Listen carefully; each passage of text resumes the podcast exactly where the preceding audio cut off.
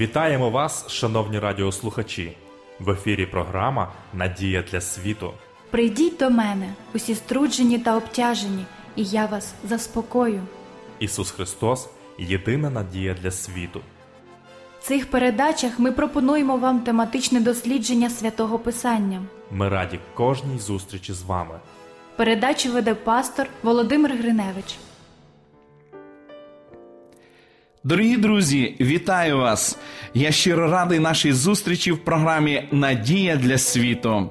В наших передачах ми продовжуємо досліджувати тему під загальною назвою Ісус, Ти моє життя. В Євангелії від Марка, в 10 розділі, записаний діалог між Ісусом і людиною, що прийшла до нього, яку цікавило питання Його особистого спасіння. І коли вирушав він у путь, то швидко наблизився один, упав перед ним на коліна і спитався його: Учителю добрий, що робити мені, щоб вічне життя вспадкувати? Ісус же йому відказав: Чого звеш мене добрим?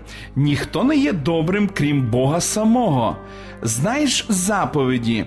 Не вбивай, не чини перелюбу, не кради, не свідкуй неправдиво, не кривди, шануй свого батька та матір. А він відказав йому: Учителю, це все виконав я ще з малку. Ісус же поглянув на нього з любов'ю і промовив йому: Одного бракує тобі, іди, розпродай все, що маєш, та вбогим роздай, і матимеш скарб ти на небі. Потому приходь та йди вслід за мною, узявши Христа. Людина глибоко помиляється, вважаючи, що в духовному житті цінний лише послух, неважливо який, головне виконання всіх заповідей самостійно. Хто так вважає прав лише частково? Послух важливий, Бог хоче, щоб ми були переможцями. Христос прийшов не тільки для того, щоб звільнити нас від покарання за гріх, але також для того, щоб звільнити нас від влади гріха. Бог завжди перемагає, тому Він бажає, щоб його діти також були переможцями. Бог праведний, і Він бажає, щоб його діти також були праведні. Послух важливий. Проблема виникає з другої частини твердження, тому що послух, коли досягається лише людськими зусиллями, не має духовної цінності. У Бога є тільки один шлях, щоб привести нас до послуху. Це шлях щоденного та постійного спілкування з Христом, через яке наша воля з'єднується з Його волею. Завдяки цьому союзу людина починає приймати вірні рішення і обирати шлях слухняності. Якби я намагався бути слухняним самостійно, не підтримуючи єдності з Христом, то напевно сталося б одне з двох. Або я постійно б терпів поразку і прийшов би до висновку, що послух недосяжний, або самодисципліна і сила волі змінили б мою поведінку, і я став би вважати, що досягнув успіху в той час, як насправді це було б не більше ніж моралізм. Багато людей нехтують спілкуванням з Христом, але тим не менш не вбивають і не крадуть. Такі є моралістами, але ніяк не християнами. Таке життя може привести нас до звеличення власного я, і замість того, щоб все більше залежати від Христа, ми все більше починаємо вірити у власні сили.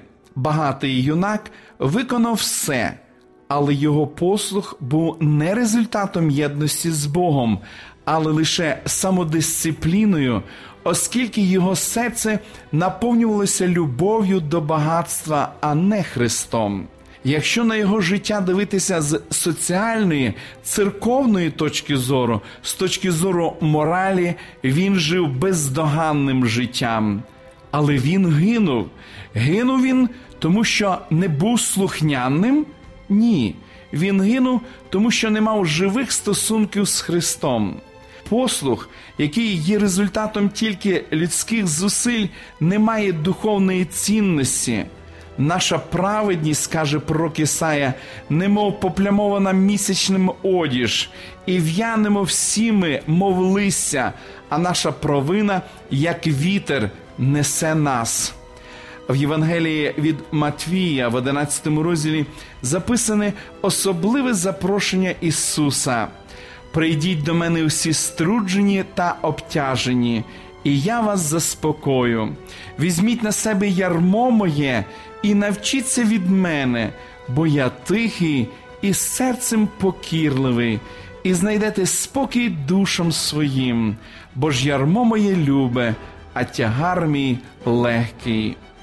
Багато запитують, чи можуть зусилля людини, що направлені на підтримку близьких стосунків з Христом, теж перетворитися в законництво.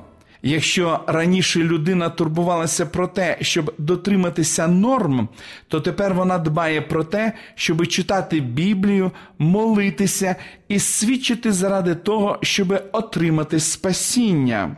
З усього раніше сказаного стає очевидним, що в християнському житті також є місце для зусиль.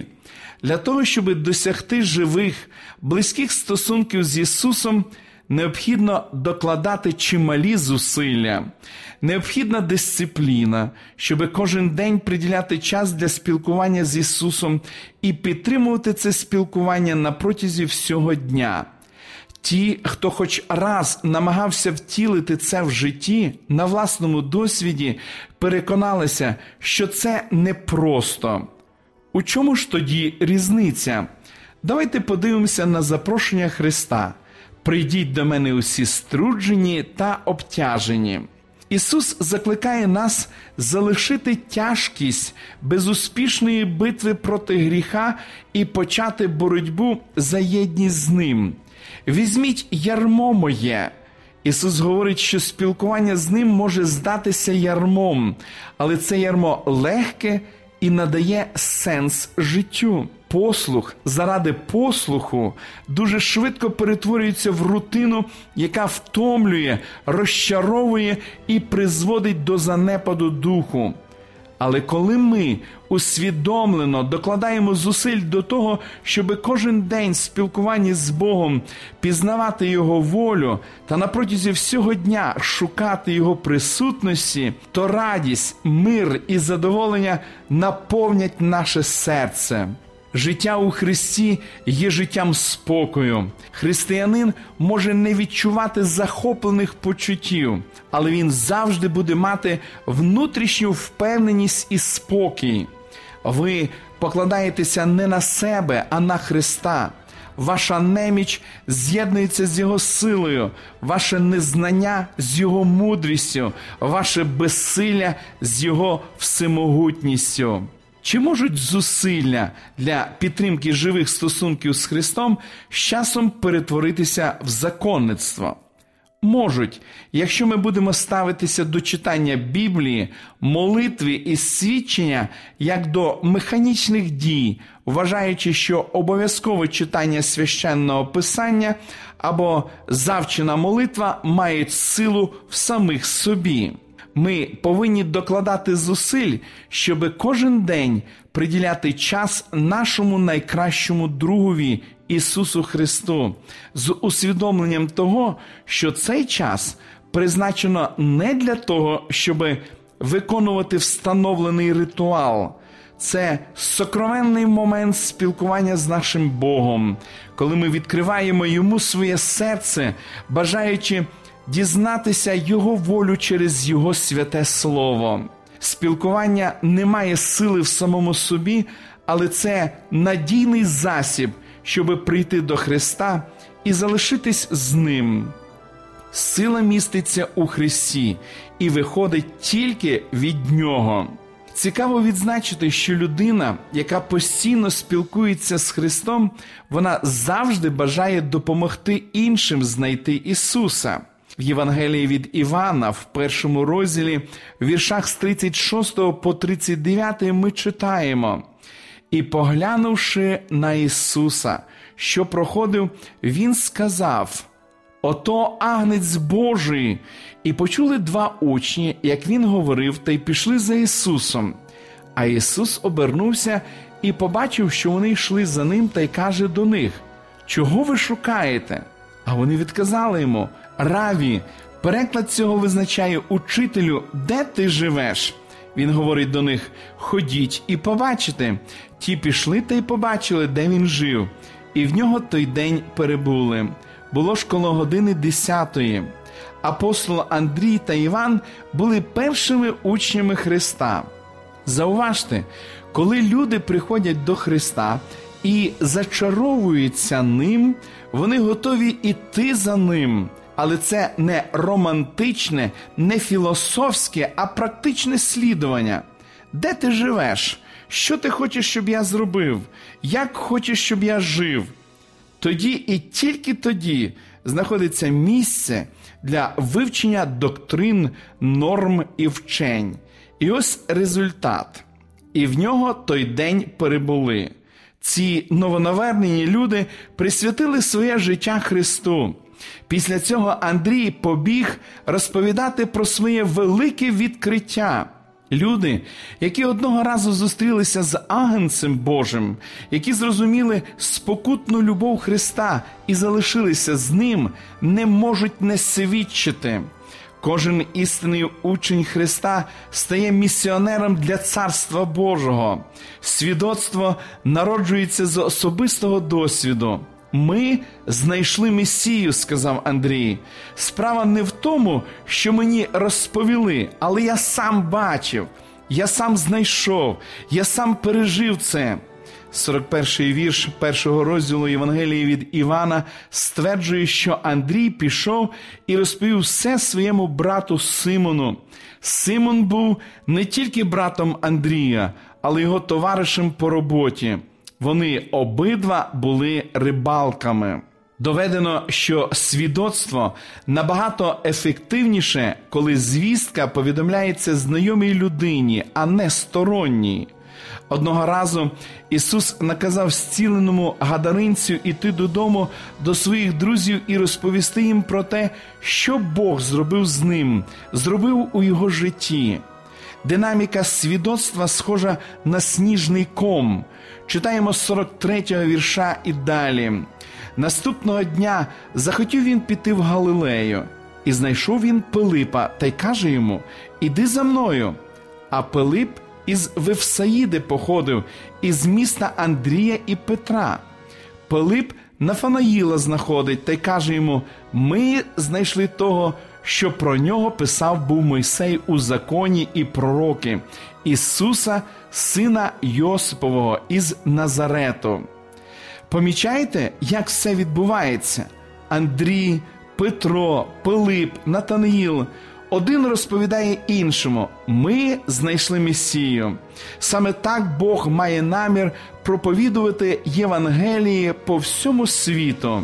І тепер я хочу запросити вас, мої дорогі друзі, узяти участь у цьому чудовому досвіді, розповісти оточуючим вас людям про те, що Христос зробив для вас особисто.